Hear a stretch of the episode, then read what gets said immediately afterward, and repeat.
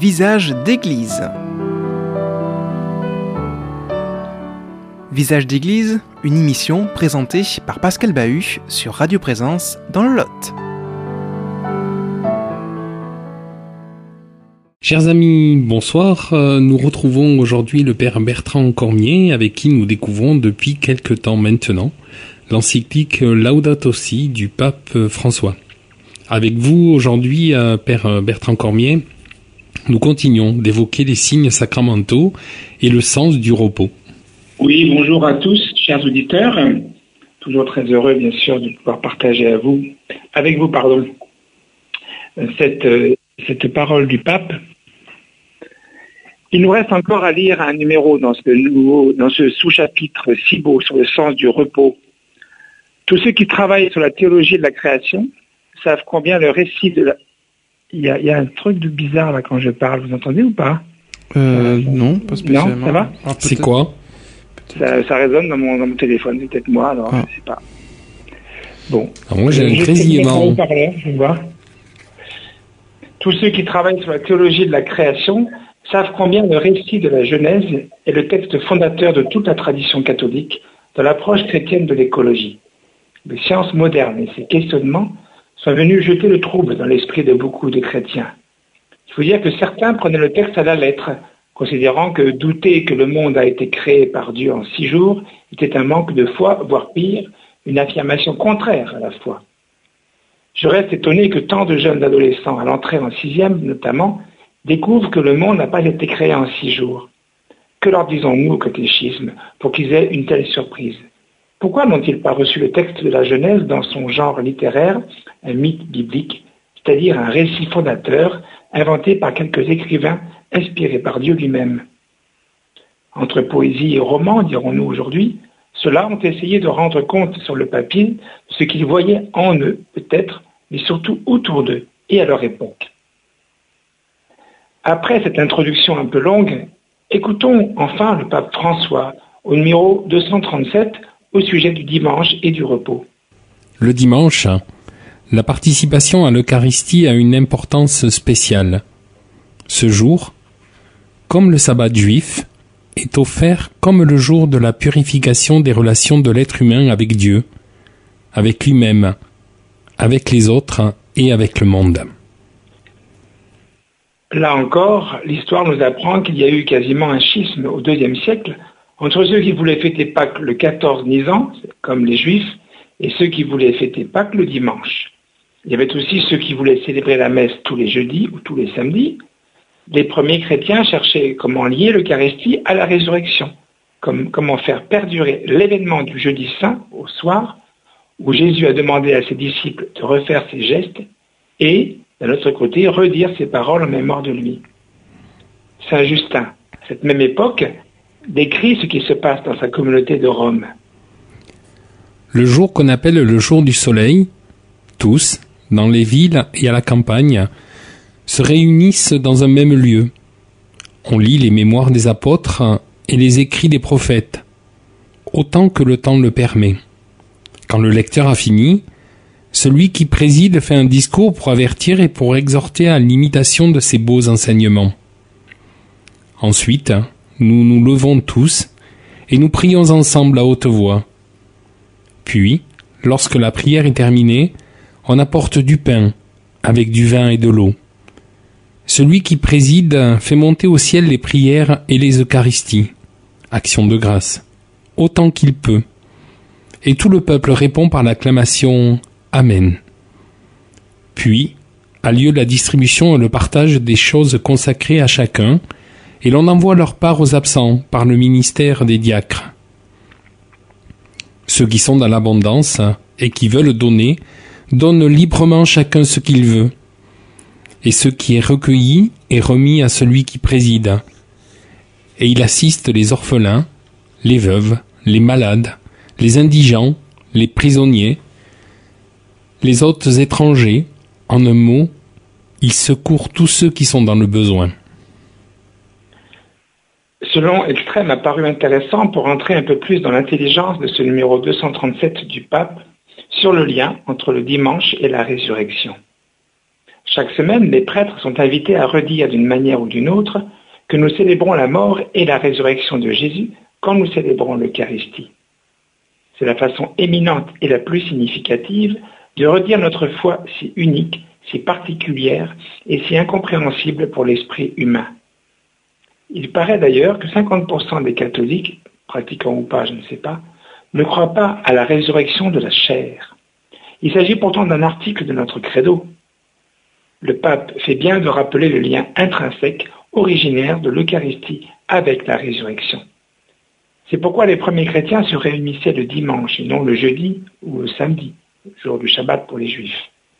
Il s'agissait non de faire mémoire de ce jour, mais de faire mémoire des gestes et paroles de Jésus dans leur portée symbolique, théologique et spirituelle, et non pas seulement historique.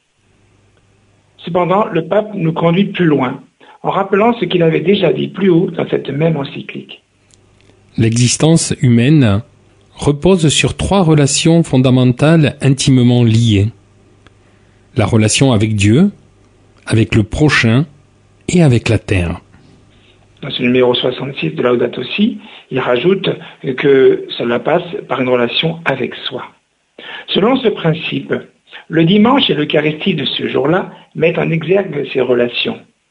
Pour appuyer son propos, le pape s'inscrit dans la belle tradition juive. En effet, les progrès des relations avec nos frères aînés dans la foi sont énormes depuis la guerre. Même en théologie, nous avons découvert combien le pape Pion avait raison de dire que nous sommes spirituellement sémites. Or, nous dit François, le sabbat juif, parmi ses nombreuses vertus, contient celle de purifier nos liens et de rétablir nos relations avec Dieu, avec soi-même, avec les autres et avec le monde. Sous-entendu, le monde créé par Dieu et transformé peu à peu par les humains. Purifier signifie ici séparer la substance de tout ce qui ne lui appartient pas et l'empêche de se développer sainement, voire de se développer tout simplement. Prenons l'exemple de l'eau. Nous savons désormais que les océans, dans quelques années, contiendront plus de matière plastique, sous forme de microparticules le plus souvent, que de poissons, en équivalent de masse. Et même l'eau que nous buvons, celle de nos robinets, en contient. Purifier, ici, signifie bien permettre à l'eau de donner le meilleur de soi, c'est-à-dire sans produits polluants, sans particules chimiques qui non seulement n'apportent rien à notre organisme, mais le polluent à son tour. On peut rapporter cet exemple à toutes nos relations. Avec Dieu, ne pouvons-nous pas prier en ne pensant qu'à lui? Avec notre prochain, ne pouvons-nous pas l'écouter avant de lui imposer notre point de vue? Avec nous-mêmes, ne pouvons-nous pas boire de l'eau pure pour notre bien? Avec le monde créé, enfin, ne pouvons-nous pas mieux le respecter? Ces quelques exemples montrent, je l'espère, combien le dimanche, dans une optique d'écologie intégrale, a ou pourrait avoir pour nous une importance spéciale, nous dit le pape. Le dimanche est le jour de la résurrection, le premier jour de la nouvelle création, dont les prémices sont l'humanité ressuscitée du Seigneur, gage de la transfiguration finale de toute la réalité créée. Dans le déroulement du récit biblique de la création, le dimanche n'y est pas, le septième jour étant le jour du sabbat où, tout juif est appelé à se reposer totalement. Dieu s'est posé, il a commencé à contempler son œuvre en se contemplant par son Fils en toute créature. Les Juifs sont appelés à faire de même. Les chrétiens ont choisi de le faire aussi, mais le huitième jour, le lendemain du Shabbat, en raison de la résurrection de Jésus qui s'est déroulée dans la nuit du samedi au dimanche pour nous. Encore une preuve, s'il en est, du lien avec nos frères aînés dans la foi en un Dieu créateur et sauveur de son peuple, Dieu unique. Comme les Juifs, en liturgie, le jour commence la veille au soir. Symboliquement, ainsi, on passe de la nuit au jour, des ténèbres à la lumière. Quand le pape parle de nouvelle création, développe le début du chapitre 21 du livre de l'Apocalypse. Alors, j'ai vu un ciel nouveau et une terre nouvelle, car le premier ciel et la première terre s'en étaient allés. Dernier livre de la Bible, il est donc l'accomplissement du récit de la Genèse, premier livre de la Bible. Il réalise les promesses de la création par Dieu de tout l'univers et de l'humanité entière. Célébrer l'Eucharistie le dimanche, c'est célébrer la réunification en Dieu par la résurrection de Jésus, non seulement de toute l'humanité, mais aussi de toutes les créatures visibles et invisibles. Les prémices dont parle François sont les premiers fruits récoltés. L'humanité sauvée ne sera, dans les derniers temps, que la première qui ouvrira la voie à toutes les autres créatures. Dans ce même numéro 237, le pape inclut évidemment la dimension du repos. Nous sommes appelés à inclure dans notre agir une dimension réceptive et gratuite, qui est différente d'une simple inactivité. Il s'agit d'une autre manière d'agir, qui fait partie de notre essence. Souvent, nous réduisons le dimanche au jour du repos physique, du changement de rythme. Et dans notre société consumériste et productiviste, le repos n'a pas vraiment sa place. Il est devenu l'occasion de prendre le temps de consommer ou de faire d'autres choses. Mais qu'il est difficile de ne rien faire. Contempler demande justement cette attitude passive. Celle-ci met ainsi en avant la gratuité du don qui nous est fait. Le dimanche et l'Eucharistie sont des dons de Dieu, comme le soleil et l'air produits par d'autres créatures que nous. Et puis, ne rien faire permet a priori d'être réceptif à ce qui pourrait advenir. Celui qui est volontairement inactif peut espérer accueillir ce qui lui est donné et ainsi rendre grâce tout simplement au final. Le Saint-Père nous dit que c'est une autre manière d'agir. Souvenez-vous, l'agir suit l'être. En agissant ainsi sans faire, c'est-à-dire en célébrant l'Eucharistie ensemble, sans produire des biens consommables immédiatement, ce qui va se réaliser sera bien différent de ce qu'on a l'habitude de connaître dans nos vies de tous les jours. Les fruits seront multiples, bien qu'intérieurs et invisibles souvent. Les fruits liés à la relation notamment, à l'autre. Et alors nous devrions être dans l'émerveillement et la confiance en celui qui permet une telle joie. Abandonner ainsi ce qui nous est donné ne venant pas de nous par définition, nous serons purifiés de la voracité, de l'activisme vide, nous dit le pape, et de l'isolement de la conscience. Nous ne sommes plus alors nos propres références. La loi du repos hebdomadaire imposait de chômer le septième jour, afin que se reposent ton bœuf et ton âne, et que reprenne souffle le fils de ta servante ainsi que l'étranger. En effet, le repos est un élargissement du regard qui permet de reconnaître à nouveau les droits des autres. Le pape conclut de numéro 237 et ce sous-chapitre sous les signes sacramentaux et le repos pour célébrer en insistant sur l'intériorisation. Sans cesse sollicité, nous sortons de nous, exposés quasi en permanence au regard des autres et à notre propre regard oubliant souvent celui des autres créatures et de Dieu lui-même. En nous posant, en nous reposant vraiment ensemble dans l'Eucharistie, ce, quadruple regard est rééquilibré.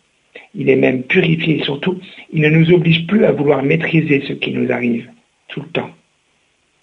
Le père Teilhard de Chardin écrivait Tout ce qui nous advient est adorable, à condition, devrions-nous rajouter, que nous soyons capables de nous donner les moyens d'adorer.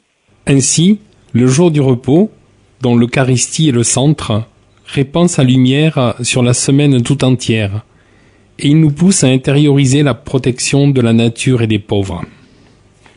Alors bonne semaine à chacun et chacune, et rendez-vous à la messe du dimanche pour euh, les auditeurs qui parmi vous pratiquent ce culte dominical. Merci à vous, euh, Père Bertrand Cormier. On se retrouve euh, très prochainement. Armand était à la réalisation de cette émission. Quant à moi, on se retrouve la semaine prochaine pour un nouveau rendez-vous de Visage d'église. En attendant, restez fidèles au programme de Présence FIJAC. Aimez les gens et portez-vous bien. Visage d'église. Une émission qui vous a été présentée par Pascal Bahut sur Radio Présence dans le Lot.